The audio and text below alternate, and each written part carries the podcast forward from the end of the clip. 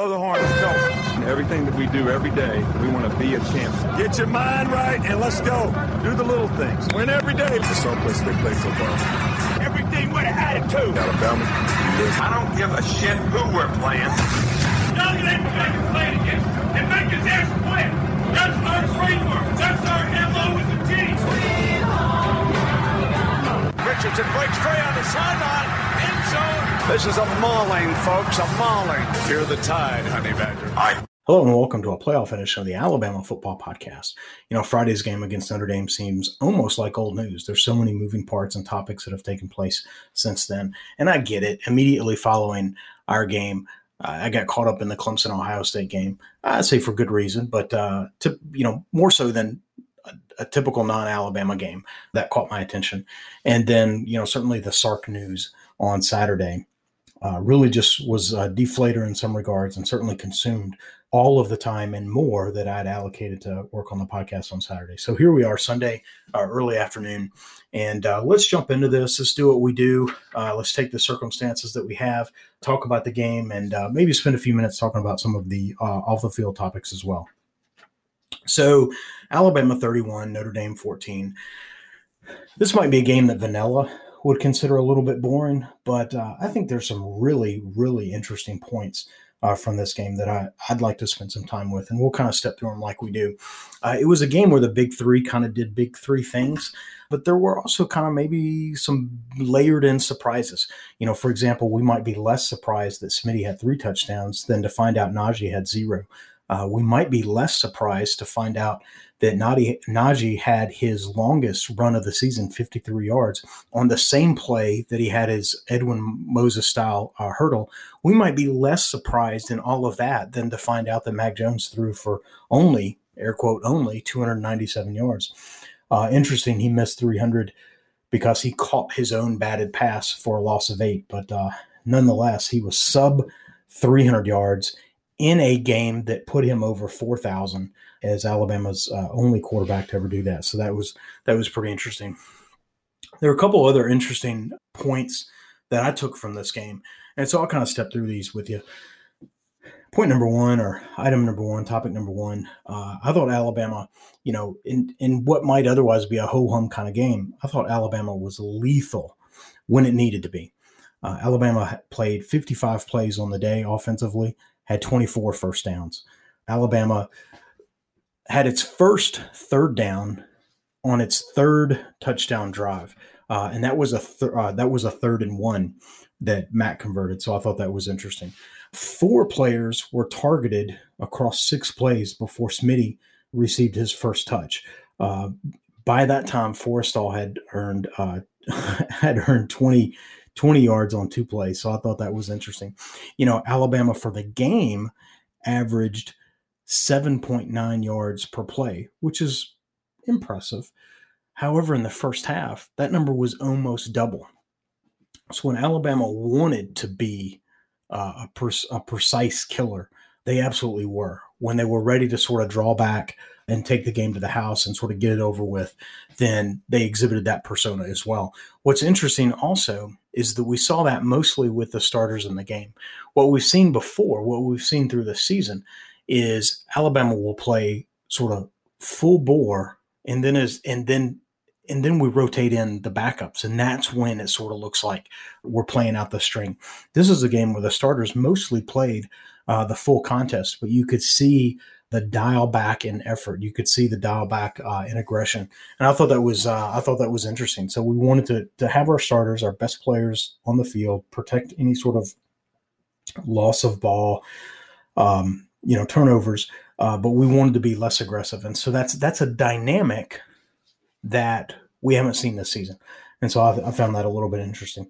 Uh, Chris Owen steps in uh, steps in for Landon uh, Landon Dickerson at the center position. Almost did it. Almost did Landon Collins there, but st- uh, stepped in for Dickerson at the center position.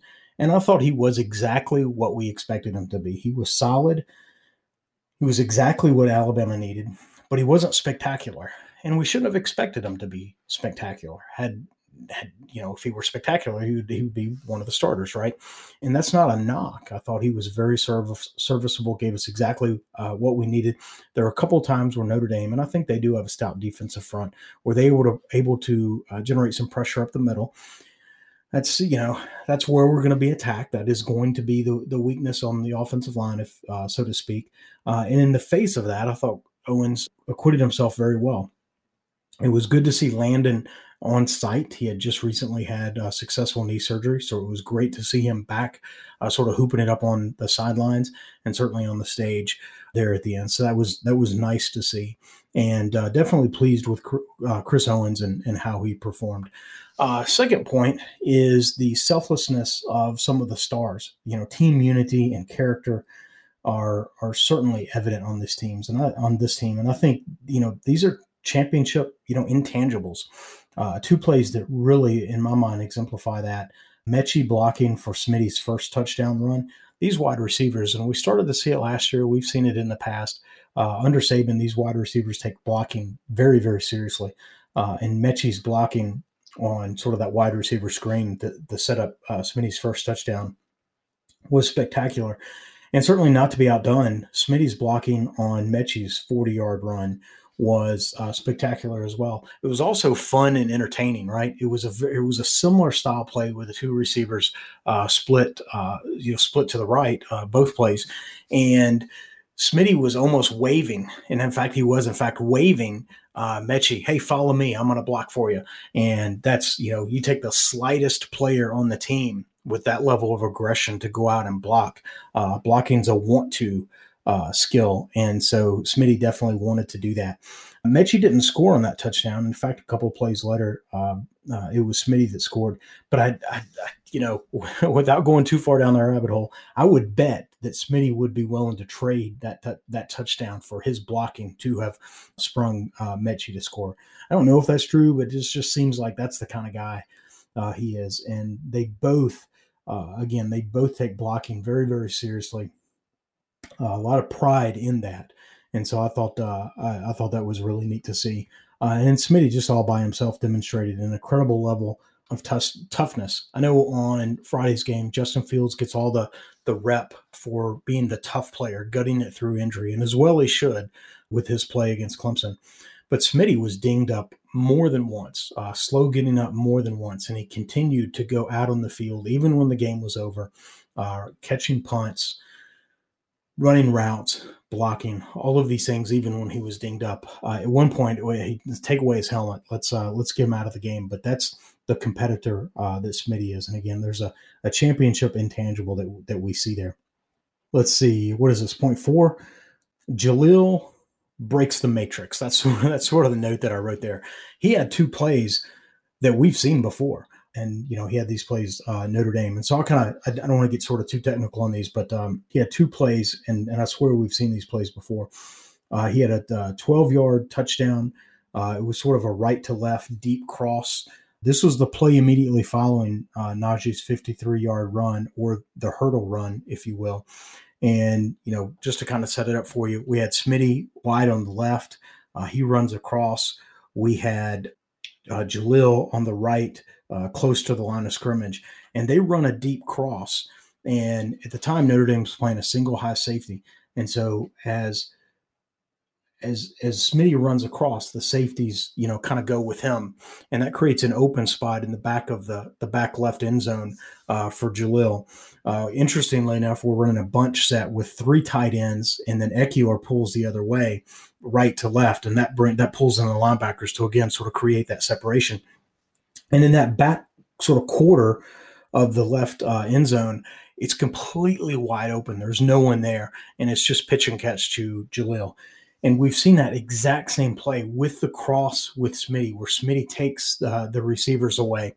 And uh, I don't know if that was uh, Auburn or LSU. I went to look the the film on both of those, couldn't find it, but I was able to read about uh, both of those two plays, and they both read uh, that he caught the pass in the corner of the end zone. So I, I, wonder if we've not run that type of play three times, and I'm only just seeing it. Uh, I'm only just sort of uh, catching it the second time. But he, he caught that, and I was like, oh, we've seen that before. We've seen that play before. Uh, similarly, Jahleel had a 15 yard catch and this was sort of set up a little opposite. Uh, he he lined up on it was a left to right cross, a little more shallow, but it was a left to right cross, and uh, he caught the ball. Uh, Jahleel did over the middle uh, middle of the field with a DB just draped all over him, and it was one of those catches. How did the ball even get the, get in there? With the DB on his back and sort of swatting at the ball, how did how did he even catch that? Uh, but he reeled it in, with the DB landed on top of him. We saw the exact same play uh, against Florida just uh, just a, a, week or ten days ago. Interestingly, in that game, that play was called uh, pass interference against the Notre Dame. Uh, against Notre Dame, it was not. Uh, but I found that interesting. Exactly the same two plays. So again, you know, Jahleel breaks the matrix. Those are sort of the key points I wanted to, to step through on offense. Let's talk about uh, mini game ball on offense, and we're going to go Chris Owens and John Metchie for reasons that we've already discussed. Hey, you all know I'm a serious Tide fan, but I'm also a whiskey guy. You know I like my brown waters. Apparently, Facebook does too, and we're all better for it. Recently, up popped an ad for Legends drinkware glasses, and it was easily the coolest thing I'd seen in a while. But wow, now that I have these in my hands, I'm blown away. You know our Crimson Tide is rooted in tradition, class, and style. Somehow, the crew at Legends Drinkware distilled each of these elements into their glasses no detail is overlooked. Lead free, crystal glass, hand blown in America. Even the packaging is top shelf. And the gym like logo, well, it calls out to you. Roll Tide with every sip. All right, let's flip the field and talk defense. This was a game for Alabama Stop Squad that we might say was solid but not spectacular. And I give Notre Dame a lot of credit uh, for that. I think this was a game I don't want to say that Notre Dame was not playing to win, but they were playing to really stifle Alabama with both their offense and and you know they had less success with with their defense but with their offense they had a game plan that was i think specifically catered to alabama of course game plans are catered to your opponent but this just seemed a little more custom served 58 of notre dame's 80 offensive plays. So 73% of their plays was designed uh, for a quarterback run, a play to the uh, the running back, so either a run or pass to the running back, or obviously a pass to the tight end. Lay baked into that would be sacks, but there's only a couple of those. So 58 of 80 plays, 73% of those plays were designed quarterback runs, running back plays, pass or run, or tight end plays uh, certainly passes. And so those are the positions that Alabama struggles with. A quarterback run is sort of an uncovered man, and it's, it's, an extra man, so to speak. And then the running backs, the versatility with the, the running backs, the matchups they can, uh, issues they can create, uh, along with the tight ends. So it was it was a really excellent game plan in that regard. When you couple the fact that Notre Dame specifically said we're not attacking Surtain, then you really limit what you can do. You can be effective, but you can't be dynamic. And it's not a game plan that's going to beat Alabama. I used, uh, I was, thinking of this. I, the analogy in my mind is like, it's, you know, you're carrying a revolver into a Rambo movie. Uh, I like a revolver, right? Uh, it can be effective, but you're going to be outmanned and you're going to be outgunned in uh, a Rambo movie if that's if that's what you got, and that's what this feels like. Uh, Notre Dame came in hot and heavy for the quarterback, running back, tight end, specifically limiting themselves, uh, call it a third of the field, not attacking uh, Surtain, and so you really sort of neuter your own ability to be effective. And so, what I thought was interesting is to take a specific look. Uh, Notre Dame did have three drives where they were more effective. Two were touchdown drives, and one uh, one resulted in a missed field goal. And I thought those might be. And again, this will I'll kind of get a little in the weeds here, but looking at these three drives, understanding their game plan uh, with how how they attacked and where they were effective, I thought I thought you know these were interesting to sort of look at. And so uh, Notre Dame's first touchdown drive was uh, late third, uh, late first quarter, early uh, second quarter, sort sort of uh, across the timeline there. It was a 15 play drive for 75 yards, and so that's a successful drive by by any measure. 11 of the 15 plays were runs, and 13 of the 15 plays were to running backs. So think about that. There was one incomplete pass. Uh, otherwise, there were 14 plays that moved the ball forward. 11 were runs, and 13 were two running backs, uh, even if uh, even passes to the running backs. And so I thought that was 100% a design matchup, a scheme matchup. And they had success doing that. And we've seen teams have success doing that. And so I'll give Notre Dame a, a, a lot of credit for being able to execute that type of game plan, sustaining it for a, a full drive, uh, creating those uh, those matchups. The missed field goal, and this was uh, in the second quarter, so still when the game was sort of active and live, it was an eight play for 56 yards. Now, again, it netted in a missed field goal, but this was an effective drive, eight for 56. There were two quarterback runs, two running back passes. So that's four of the eight. And then there was the, and I think there were a couple of incompletions. This drive, again, midway through late second half, this was the, this play uh, included the first successful pass completion to a wide receiver. And so uh, I thought that was interesting. So again, their game plan was close underneath, create matchups with the running back and the tight end. And I think Alabama came back. Uh, Saban even said at a half, we have some adjustments. We're going to come back in the second half. And I think we saw that because there, there really were no more effective drives until very, very late in the game about five minutes left in the game. Notre Dame had their second touchdown drive. Again, the game's over. It's very late in the game, but it was a 14 play drive for 80 yards. I didn't break that one down because I in and it had a, a healthy, a much more balanced mix of run and pass. But I look at it and say that's so late in the game. Five minutes left. The game's over. Uh, if they want to consume the clock and score a touchdown, I'd rather them not. But I get it. Uh, they did. It's also the drive. Interestingly enough, uh, it's the drive where Saban had his 15 yard penalty, um, apparently for coaching his team hard. Um, he's the Big Ten or Big 12 um, uh, officiating crew. I guess they're not used to seeing that uh, that type of penalty. And I think what really it boiled down to, uh, and I hear a lot of commentators talk about this, and I think it's true. In the empty, there's magic words, right? There's words that you can't say to do a you know George Carlin uh, bit there. There's words you can't say. There's magic words that are going to draw the flag.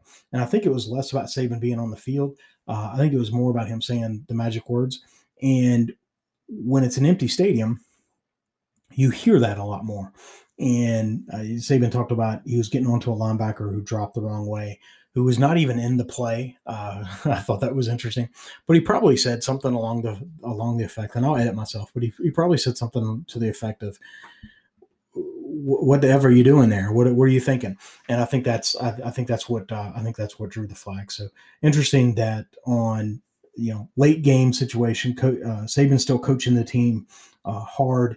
That's what draws the penalty, and it wasn't a you know, they had just converted the first down, so it didn't keep a drive alive in that regard, but it did move them 15 yards down the field. Uh, definitely, uh, that's going to help uh, sustain that drive. And so I thought it was interesting the way Notre Dame attacked, and it worked well most of the time. Uh, it's just not, it's just not a a game plan that's going to beat. Uh, it's it's not going to beat Alabama. I think the defense certainly it's not going to uh, sustain success against Alabama's defense, but more importantly, it's not going to compete with the offense. You're not going to win a, a, a, shootout with that type of uh, that type of play.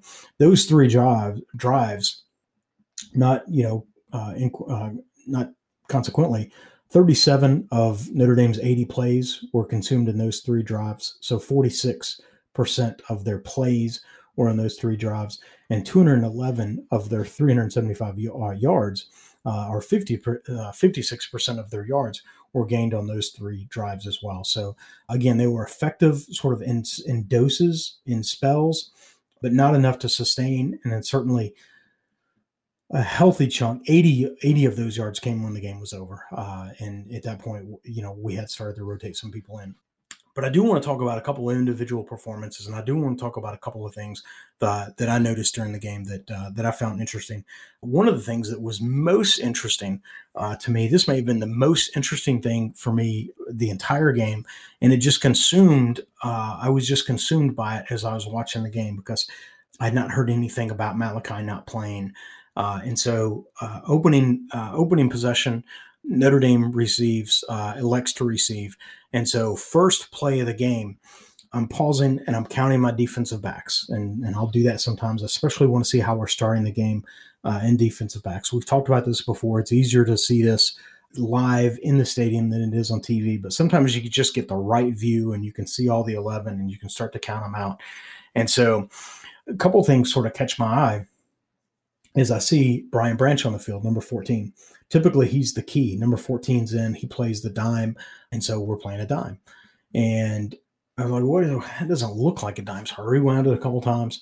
And so I, I, I probably spent four or five minutes uh, assessing this even before the first play is is run. Thank God for DVRs. And what's interesting is uh, I see a safety. It's like we have a twenty. What is what's going on? I don't see Malachi. We're not running. Count my DBs. We're we're running a nickel, not a dime. So why is Branch in there? The only one he would be in there for is Malachi. And why do we have a safety number 20 or, or in the 20s? This seems wrong on sort of both counts. And sort of the short version is that Malachi was injured, uh, actually injured in the Florida game, and it was a type of injury that sort of the more he worked it, uh, the less you, you, know, so the worse it became. To, to, me, that sounds like a hamstring, but I don't know that that's what it is. Um, and so he was dressed, probably could have played an emergency situation, but we elected to rest him, uh, or the coaching staff did. And so uh, what we did is we moved Branch from the uh, you know from the from the money to the star. And so and that made me made sense. Uh just i spent you know most of the game what's up with malachi? What's up with malachi? And then we also rotated and these were independent. Uh i was trying to sort of weave how are how are these potentially connected but i, I think i land on them them them being independent moves. And so branch came in for malachi understand that situation. And then because notre dame was going to play you know 12 uh, 13 formations a lot of tight ends and again we see their their sort of their game plan that we rotated out Daniel Wright for DeMarcco Hellams. He's a beefier, uh, strong safety. He goes about 210. And so we brought in a beefier, strong safety.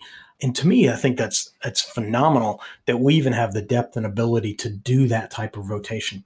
We've seen, and, and this also tip of the cap to the coaching staff. We've also seen this, and you've heard us talk about it on the podcast for most of the season, that there's always an inflection point in the third quarter where Daniel Wright starts at one of the safeties, and then we just switch and we rotate him out and bring in DeMarcco Hellams. And we always say, watch for when 29 comes in because he's going to light somebody up. And so, and we've seen that, like I said, you know, probably the last two thirds uh, of the season, three quarters of, the, of the season, we've seen that as the rotation. And so it's interesting. We get to this point in the season and we say, huh, we're going to play a team that runs a lot of 13 formations, a lot of, a lot of tight ends. So why don't we take advantage of bringing in the thumper? Why don't we take advantage of bringing in the, the bigger uh, safety and just play him more of the game? and he's played a lot and he's effective when he does play and he's comfortable out on the field so we can do that without much of a drop off and in fact it, it's an it's an enhancement to the defense given his skill set and capability relative to what we're facing. There's a there's a genius in that. There's it's just incredible. And then what that allowed to allowed us to do is when we did go to dime and we didn't do that a whole lot but when we did go to dime we we were able to bring in Daniel Wright in that position without having to bring Malachi in. And there was a point in the game, it seemed like, where we did rotate uh, Daniel Wright in for Hellams, much in the way that we were doing the opposite during the season. And I just just was in, enraptured by that, watching that play out. Hellams, for his part, played an incredible game. He had uh, he was in on uh, 12 tackles, six were solo, uh, and he actually had a sack which is I think pulling something out of the bag that uh, that no one would be prepared for. Who's this bigger safety? A backup safety is what people are going to say or what people are going to think because they're not sort of tracking with with necessarily what we're doing as close as as we are. And so, who's this backup safety? Well, maybe we can attack him, and certainly he's not going to come in on, on a blitz. And Hellam, I think, uh, disabused everyone of those things. So I thought that was uh, that was phenomenal to see uh, and I think Hellams played uh, very, very well. Let's see, looking at my list. So Branch played for uh, Malachi, just like we've said. I thought he was effective, not as effective as Malachi because he doesn't have as many reps at that position, but I thought he played very, very well. Uh, looked smooth, looked comfortable, and I think that's a credit to the play that he's been getting at, at the dime or at the money. Uh, he had, he was in on three tackles, two were so, solo. He also had a pass deflection. Uh, Christian Harris, I thought looked good. He continues to uh, to be one of our better linebackers. It's hard to argue with Will Anderson uh, either. But uh, Christian Harris had an interception, and I was so I felt like a proud papa. I was so pleased to see him in coverage. We spent several minutes earlier in the season. Uh, I want to say it was a Texas A&M game where we were not happy with how he played the coverage. And but we weren't willing to throw the baby out with the bathwater. We said, let's let him line up and run that again because he'll play it better next time. And to see him play a very, very similar play, uh, stick with the receiver, play the ball, turn around, make the interception. Uh, that was I was very, very pleased uh, with that. And as Alabama fans, we should all be pleased. Uh, huge play, love the turnover, get the ball back, all of that great. But just the the comparison of seeing Harris in coverage earlier in the season, giving up a touchdown play here to very similar action. Uh, look like almost a wheel route to the right down the sideline. You line them up; they're pretty darn similar, uh, and he was able to to maintain uh, position and uh, come up with the interception, make the play on the ball was phenomenal. He also rotated out early, and Jaylen Moody came in. And I want to talk about Moody. He was in on three tackles, had two. Uh, he seemed much more active than that. But this is another subtle point that I think is is really really impressive, and it speaks to the coaching staff, their readiness to let's play this game, but let's get out of this game. Saban, I think, had one of the best quotes. Uh, he said, "We didn't come here to end here." And so he knew that we were playing part one of part two. And so it wasn't throw everything at Notre Dame to try to win this game he very much knew, and it almost reminds me of Bebes a little bit. Um, uh, Stallings, he said, you know, Stallings would say, I need 18 points to win this game. They can't score 18. My defense can stop them. And so he'd score 19 points and it closed down the offense. And it was, in some regards, it was similar. Saban said, I need X to win this game, and then we're going to dial it back. And we saw that. Uh, we saw that. We, we saw that on offense and we saw it on defense. And we saw it on defense in some of the the, the specific play personnel, uh, player personnel. DeMarcco Hellams playing uh, uh, in in for Wright. He might not be as dynamic as Wright, but we knew the matchup favored Hellams, and we felt comfortable doing that. That was spectacular. The fact that we got to the point where Christian Harris, we said he can play, but let's let's put him on the shelf because he is playing injured. Uh, he is playing hurt from the Arkansas game, so he's still recovering from that. Let's bring in Jaylen Moody, who we know is effective, not as good of a player, but we know he's effective, and let's bring him him in earlier than we otherwise uh, otherwise might. So I like sort of the game within the game. I like the preservation of players, the forward looking. We don't always see that with Saban. His mentality has always been if you're healthy to play, you play. And here we see a little bit of shift, uh, a little bit of shift of that. Even the preservation of Malachi. Malachi could have played, but we've got bigger fish to fry than this game. So let's do what we've got to do to win this game. Let's get in, let's get out. It's a business trip. Now let's reassess what we've got. We can go balls to the wall next week. We can throw everything at uh, Ohio State next week. But let's do what we've got to do to get out of this game. And I think we saw that uh, in multiple sort of occasions and instances, which make that to me that's very compelling. It's very interesting because we don't see Saban do that a whole lot. So I really enjoyed uh, that sort of dynamic. It really shows you a little bit about the coaching staff's mentality for the season and certainly uh, for this game. Uh, who else we want to talk about? We want to mention uh, Will Anderson, six tackles. He looks better and better and better every week. If you could chart him, uh, just his play, uh, I'm curious how the how the coaching staff sort of grade grade out the, the players. I would imagine he would be going in the direction that you want your stocks to go. That he would be trending uh, trending upward. Uh, Christian Barmore, uh, very, very, similar. I know he started the season with uh, sort of a sprained knee, and he's continued to sort of progress and develop and elevate his game. He was in on five tackles, four were solo, including a sack. He's always fun to to watch when he gets a sack. His sort of dance routine. Uh, so I enjoy uh, Barmore. I know the fans do as well. So that was fun to see. I thought Dylan Moses maybe had one of his better games. Uh, he was in on six tackles. He had uh, two uh, solo, and of course he released sort of a uh, an Instagram talking about how he how he's played all season uh, injured, all season hurt. some of that probably mental as well as physical because he's playing. he's he, he's come back from a knee injury, and I know that he's taken a lot of heat from Alabama fans for not playing up to his prior standard. And I hate to see sort of that that Bama on Bama crime, so to speak. Uh, I hate to see that, especially for a player like Dylan Moses, who's clearly coming back from injury.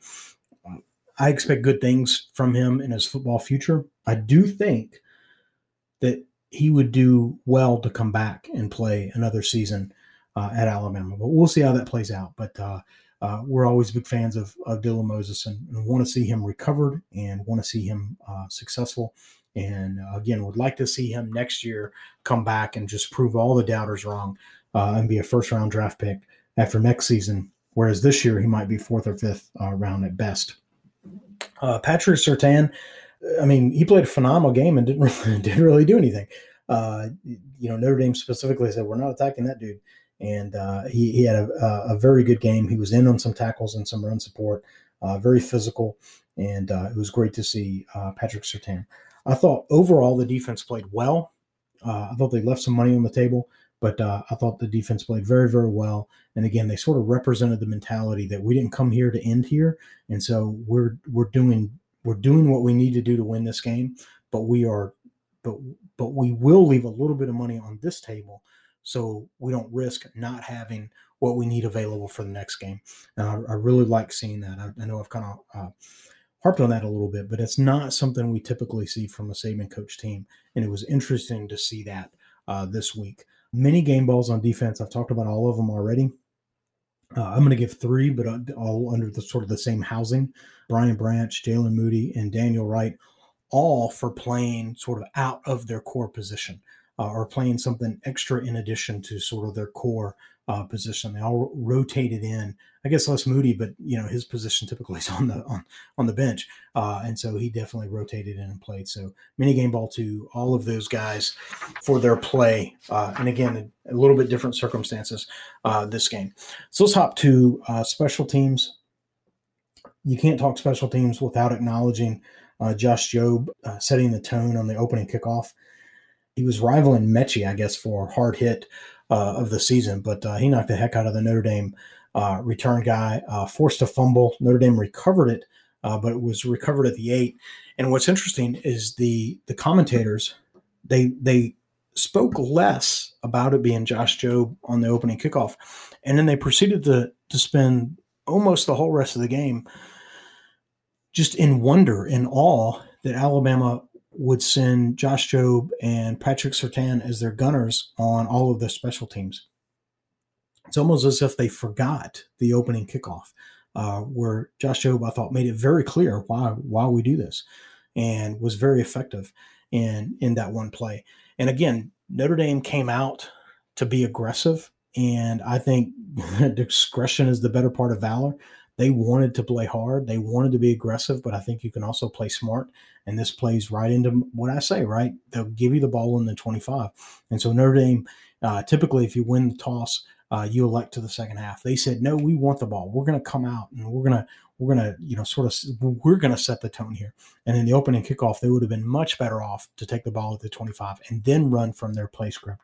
Instead, they put themselves in a hole getting the ball at the eight not only just getting the slobber knocked out of them, but starting on the eight, losing quite a number of yards uh, on that play. And I think that limits the play call. The plays that you can run at the eight are different than the plays that you can run at the 25. And uh, I think they came out uh, overly aggressive, lost some of their football smarts there. And uh, Josh Jobe certainly made him pay for it. So uh, good play by Josh there let's see, Jahleel. Uh, we talk about him breaking the matrix, but he's breaking my mind with his continue uh, continuing to uh, return kicks. Uh, he had one return for 16 yards. It was to the 16, so I count that as a loss of nine. I don't understand. Look, I like his hands back there. I'm not arguing that point, but the returns, I don't know. Just fair catch it. Take the ball at the 25. Again, that's my motto there. If it's a game where you need to do something, I'm setting up my next point when we talk about punt returns. If it's a game where you need to do something, then put the guy back there that can do it, and by all means, do it. Against Clemson a couple years ago, we needed Kenyon Drake to return that ball, and he did.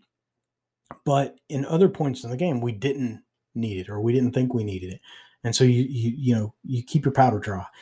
On the punt returns, Smitty had one for 20. And it's interesting on punt returns, they don't count uh, fair catches, which I wish they did because then you get to see more of a fullness uh, rotation of, of who's back there. I, I lamented uh, a couple of weeks ago that uh, Patrick Surtain fielded a punt. And why is there no sort of record of that? Well, it's because he fair, he fair caught it. And I, I guess I know that now uh, because he, uh, Patrick Surtain, fielded a punt against Notre Dame. And again, he he fair caught it. He didn't he didn't return it, so it didn't really show up in the stat package. And here's what's interesting to me: Slade Bolden played in the game. He played wide receiver. We've seen Slade Bolden much less healthy go out to field punts than than he was in the Notre Dame game. And for my money, I did not see Slade line up and and field a punt. Now maybe he did, but I, I don't I don't specifically recall it. I, I recall us going from Smitty to Patrick Surtain. Now, here's something that I think is interesting. When you think about dynamic athleticism on this Alabama team, you're going to rate both Smitty and Patrick Surtain ahead of where you would rate Slade. Slade is talented, he's shifty. I think he can do a lot of things offensively, but I don't know that he's a world beater athletically. I mean, he is compared to me, but compared to the other athletes on the field. And so, why would we put Patrick Surtain back there re- returning a punt? Well, Patrick Surtain is pretty damn athletic. Uh, obviously, a cornerback tells you about his athleticism, but we've seen him return, you know, pick sixes too, right? And so, I think there's an element of our coaching staff that says, let's give Surtain a rep here just in case. Just in case something happens with Smitty, just in case we need to put a dynamic athlete returning a punt in next week's game against Ohio State. Now, hopefully, we, you know, hopefully Smitty doesn't get hurt, and hopefully, we're not at a at a point where we need a punt return to sort of shift the momentum. But I think we did something here. I think we did something there like we sort of hid one earlier in the season. Why'd you have him back there? Well, you know, injury situation. And I think that carried over. If we could if we could know the unknowable, I bet he's been fielding them in in practice. Obviously, you know, I mean, I guess obviously he has, or who, who wouldn't be out there in the game. But I think there's an intentionality behind it. And so we gave Patrick Surtain, uh, probably one of the better athletes on the team, playing corner, gave him a punt in live fire just to get sort of used to the ball, get used to the lights, get used to fielding the punt, just in case we need a Kenyon Drake return and Smitty's not available. That's just my two cents there, but just I, I, saw that and I said, hmm, that's that's pretty damn interesting. What what can we make of that? And so, right or wrong, that's uh, those are those are the tea leaves, or, or at least how I read them. Will Reichard, uh, one field goal for 41 yards, four for four on extra points. That's where I feel like I still need to whisper this, maybe whisper it more than I have, but he hasn't missed one all season. And Charlie Scott, I am falling in love with one Charlie Scott. He uh, had three punts on the day, average 42. Uh, his long was 46. So it seems like he's getting some, he's adding some distance to his kicks versus what he had earlier in the season. He also had two of his kicks down, down inside the 20, which again, I think uh, that shows he's, he's still getting the, uh, the height, uh, the hang time, but he's adding some distance to the back end, and, and I think that's interesting to see. You know, Charlie Scott. There's a couple interesting uh, things about Charlie Scott. Uh, Charlie Scott is is J.K.'s brother, and so that's kind of that's kind of cool. He's also a graduate transfer from the Air Force Academy. Now, this is a question I don't under, I, that I don't know. There's some thought, hey, you know, Charlie Scott, he's a senior grad transfer, but with the COVID rules, he could potentially come back and he's playing so well that we would like him to come back. 100% agree with that.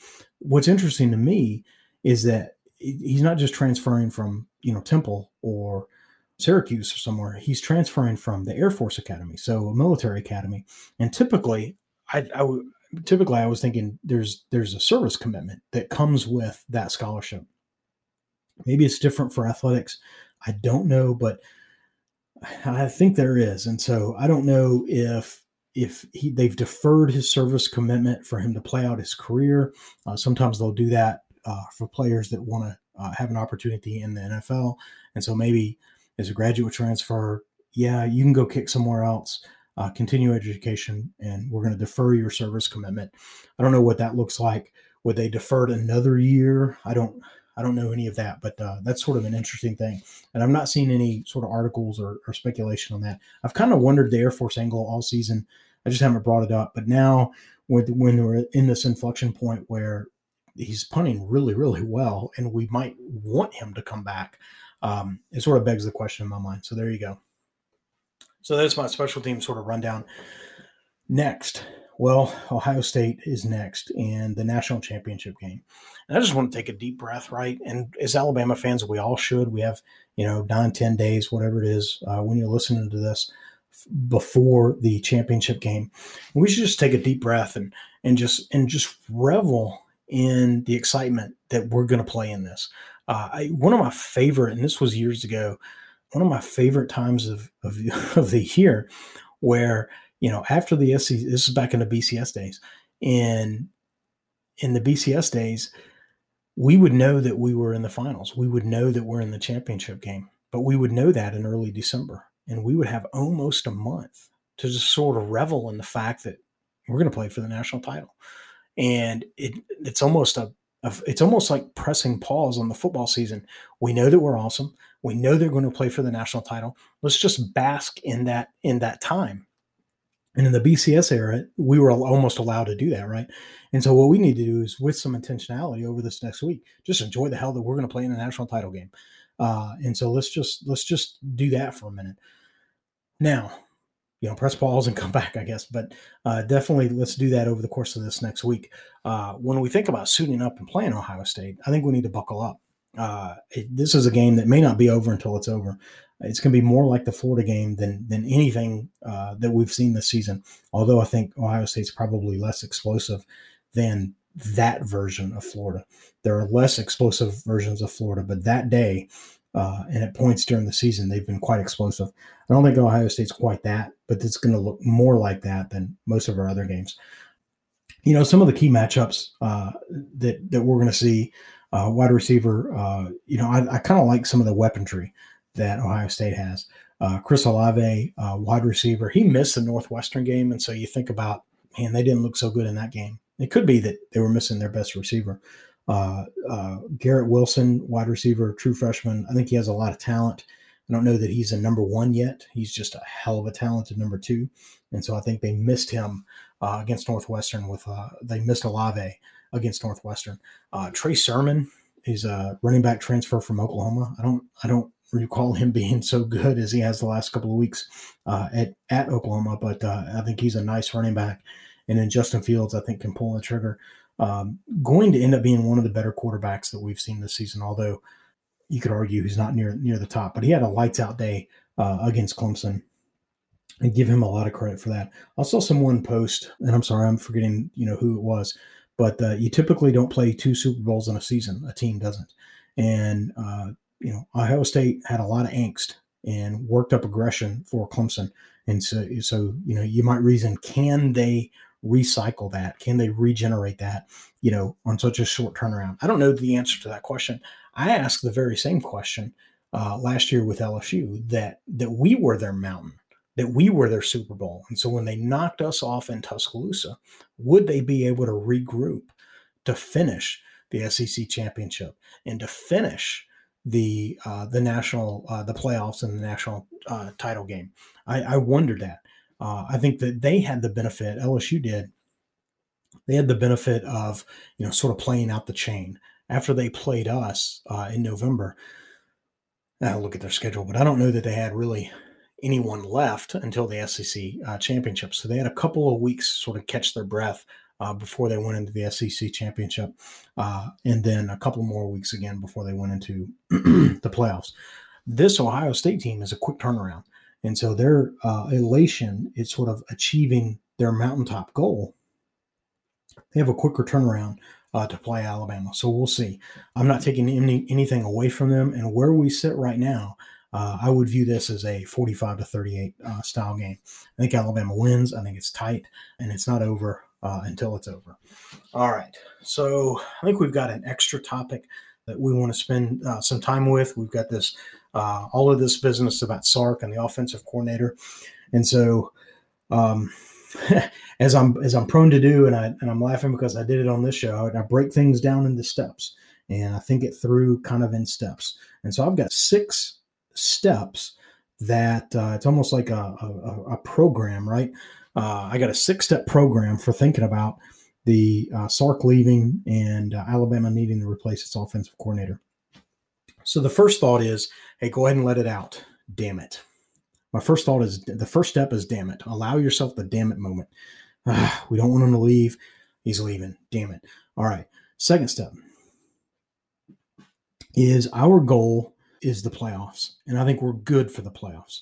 Sark has has said that, hey, I've committed to Saban that I'm I'm here for the playoffs, and so we should, you know, damn it, but okay, that that really is that one and two. Uh, I think Sark is going to be more invested in helping the team for these playoffs than is almost humanly possible. Think about when he took over for Lane, we lost that game to Clemson he took some heat for that. Sark did. And then he immediately left, in which case he took a lot more heat for that. And so he knows that is is in his resume. He knows that that is the side eye he might be getting from the Alabama fan base. And I think is a, is you know I don't know him personally, although I've seen him in a restaurant. Uh, uh, I don't know him uh, impersonally, but I just think the resolve and character is gonna is gonna rise to the occasion I know he's had some issues in his past. We all have. I think his resolve, his character are, are going to shine, and that uh, from a preparation standpoint for this game, for the championship game, we're going to get it. We're not going to lose it uh, uh, from Sark.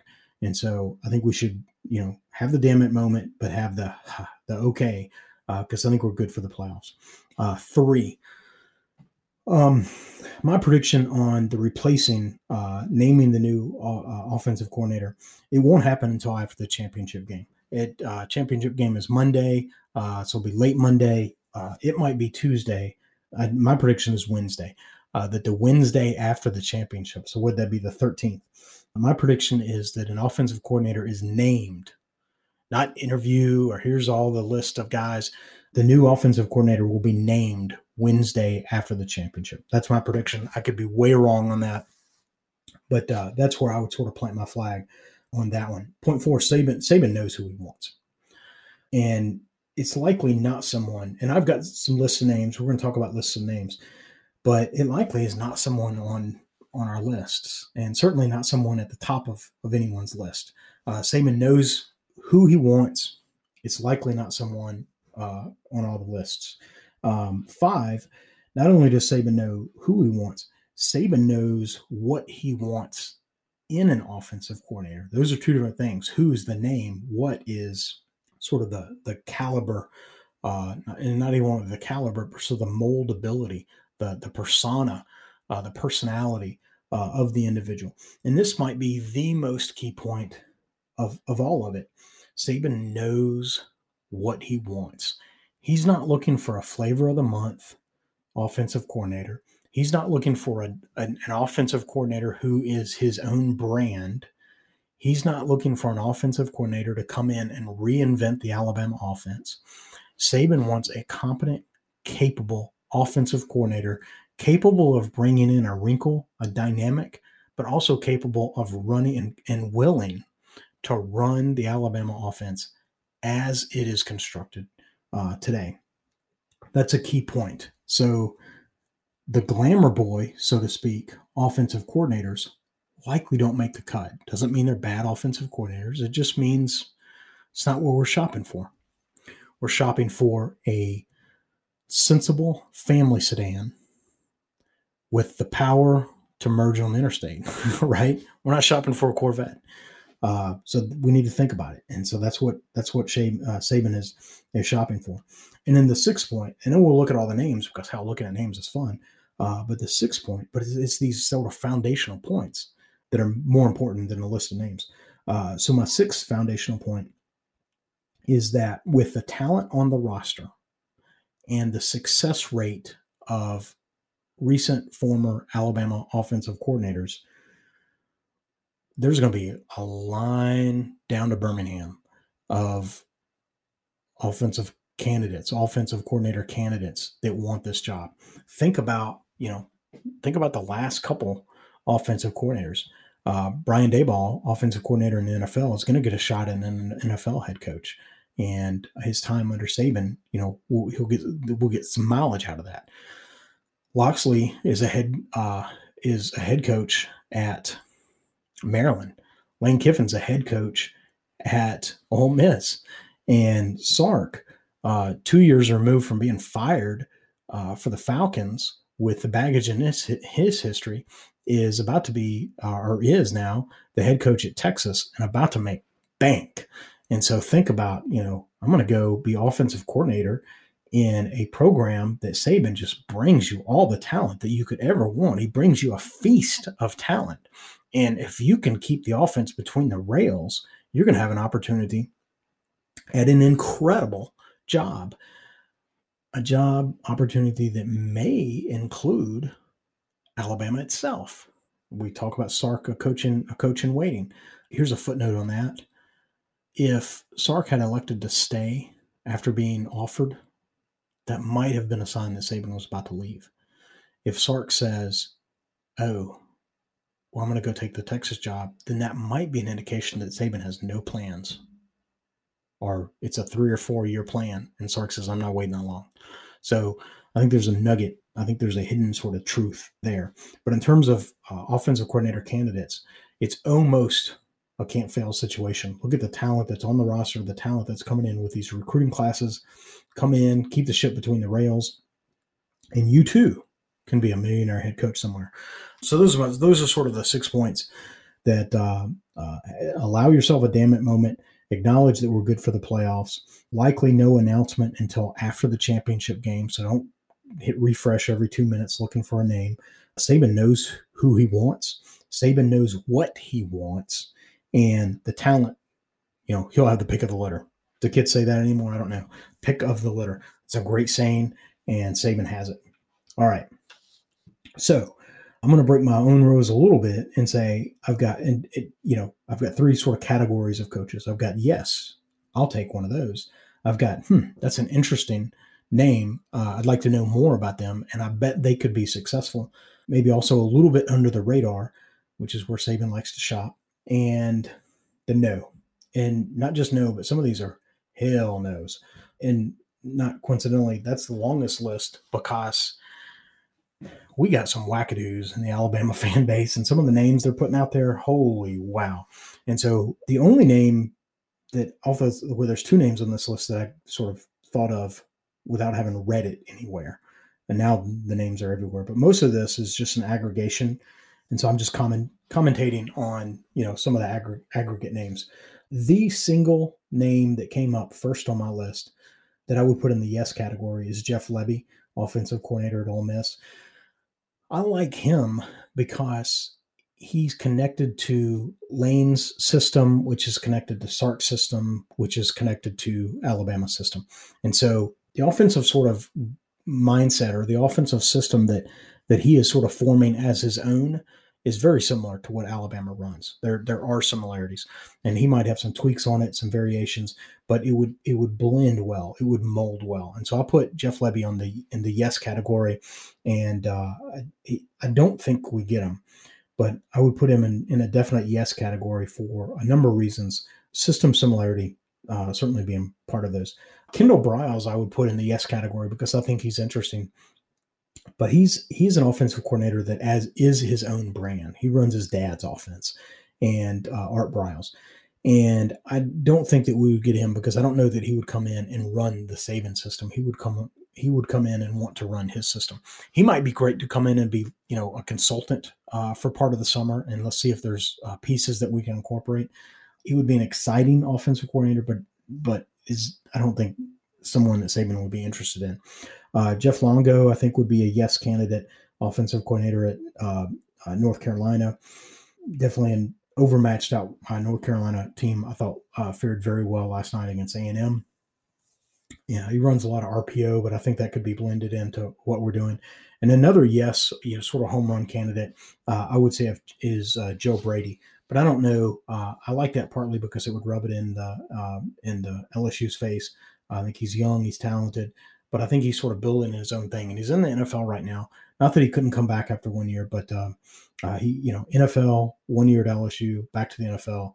I I, I don't know that uh, he was with the Saints before he went to LSU, and so I th- I think he wants to be back in the NFL. I think he's probably a couple years away from being a head coach in the NFL, and so you could reason that he would want to uh, maintain that track. Uh, I think it ultimately comes down: Does Joe Brady want to be a college coach or a pro coach? And you know, and if he is would even be on the list, because again, he may have sort of his own brand relative to what we're trying to run. Uh, interesting cat- uh, candidates. I'd need to know a little bit more about uh, these guys, but uh, I, I, think they would be interesting candidates. Andrew Sauer, uh, Sauter, or Sauer from Kent State very prolific uh, production at Kent State. I don't know a lot about other than just the, the numbers. I don't know how, how well the systems would would mesh. That's an interesting name. I'd like to learn uh, a little bit more about. Uh, Chip Long is a candidate. He's offensive coordinator at Tulane now. Uh, thanks, Doug, and formerly offensive coordinator at uh, at Notre Dame he's someone that he's from Birmingham. He's been on sort of Saban's list uh, the last couple times we've looked for an offensive coordinator.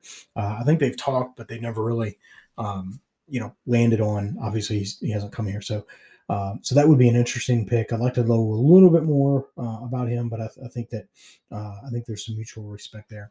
Uh, and then an interesting candidate that would be, I think, a little bit below radar is AJ uh, Milwee his first year of eligibility was on the Alabama roster. I can't remember where he finished his collegiate career. Uh, he was a, uh, a coordinator, offensive coordinator for five, six years, and I forget where. I looked all this stuff up. I'm it's just not on my mind right now. And then he's been an analyst at Alabama for uh, a number of years, and so he's sort of ingrained in the system. Uh, he was Sark's sort of right hand man, and so he might be a younger coach. I think he's 35, so he'd be a little bit younger. Uh, but he knows the system. He knows the players. Uh, he could he could plug in pretty quickly.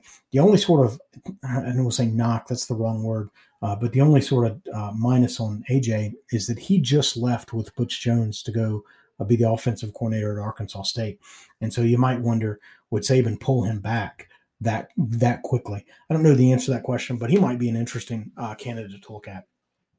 Now there's a long list of no's. And some of these names, I don't know if people are serious when they say them. If they're not, I, I don't know, but I, I just want to, you know, I just want to kill these things. Uh, these are like bad weeds. And so we just want to kill them before, before they take root in someone's mind. And uh, if you if you hear me say no very definitively on these people, if you have a strong opinion the other way, hey, engage me because I love talking football and uh, be interested in what you have to say some of these names might even surprise you that I take a, a firm, hard no position on. And right out of the gates, uh, Hugh Freeze. I know that uh, he came in at one point, uh, a potential analyst job, and I think I think the SEC said, "Can we not do that?" I don't think Hugh Freeze would come over as an offensive coordinator. Uh, you know, he has his own system.